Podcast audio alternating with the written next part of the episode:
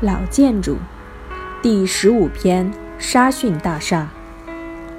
在南京东路外滩有一座标志性建筑——和平饭店北楼，今黄浦区南京东路二十号。它是解放前沙逊家族投资兴建的，故旧名为沙逊大厦。沙逊家族是上海最早、最大的外国冒险家族。他们贩卖鸦片和军火，后来又涉足房地产。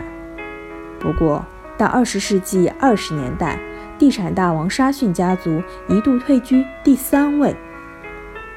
为了扭转不利的局面，沙逊家族第三代的爱丽丝·维克多·沙逊决定将南京路（今南京东路）外滩转角处的新沙逊洋行老建筑拆除。新建这座豪华的饭店。一九二六年四月，老建筑拆除后，请英商公和洋行设计，华商新仁记营造厂施工承建新楼，总造价土建费为两百四十八万两银元，装修费为三百一十二万两银元。一九二八年九月五日建成。大厦的占地面积为四千六百二十二平方米，建筑面积为三万六千三百一十七平方米。钢框架的结构，钢材采用英国伦敦道门钢厂的产品。建筑的平面是 A 字形，前部十三层，后部九层，其中地下一层。建筑的造型具有美国芝加哥学派高层建筑风格。建筑的外部用花岗石饰面，通过建筑线条显示简洁明朗的特点。建筑的重点处理面向了黄浦江屋顶十九余米高的墨绿色的方锥体，其表面覆盖的材料为瓦楞紫铜皮。建筑的底层和一二层辟为出租商场，三层为新沙逊洋行的写字间。四至九层为大厦的客房、餐厅和舞厅，十层以上为沙逊家族自用。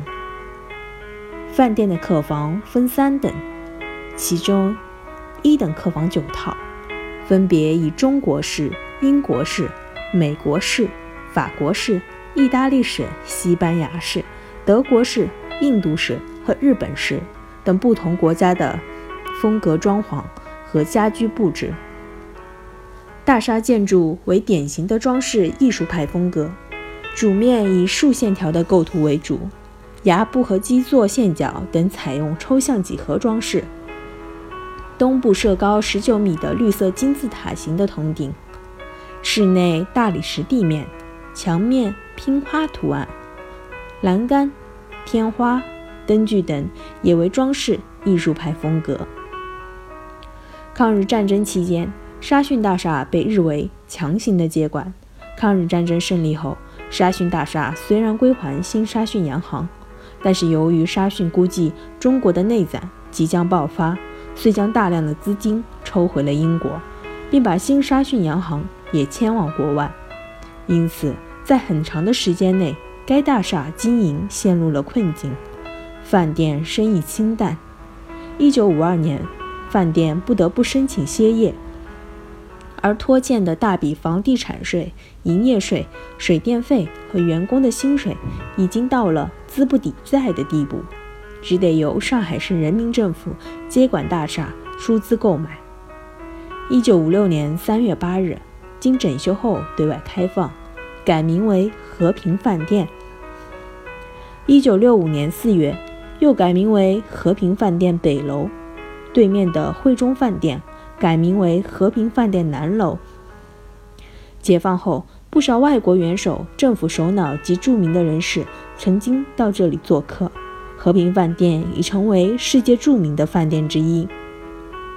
在外滩金融街的建设中，这座老大厦又做出了新贡献。荷兰银行、花旗银行在它的东端开设了营业部。二零零七年四月，和平饭店闭门谢客。投资五亿元的资金改建整修，工期约两年。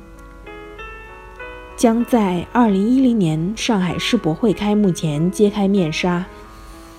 以它的历史厚度、现代风度和独特的容颜，迎接来自四面八方的宾客。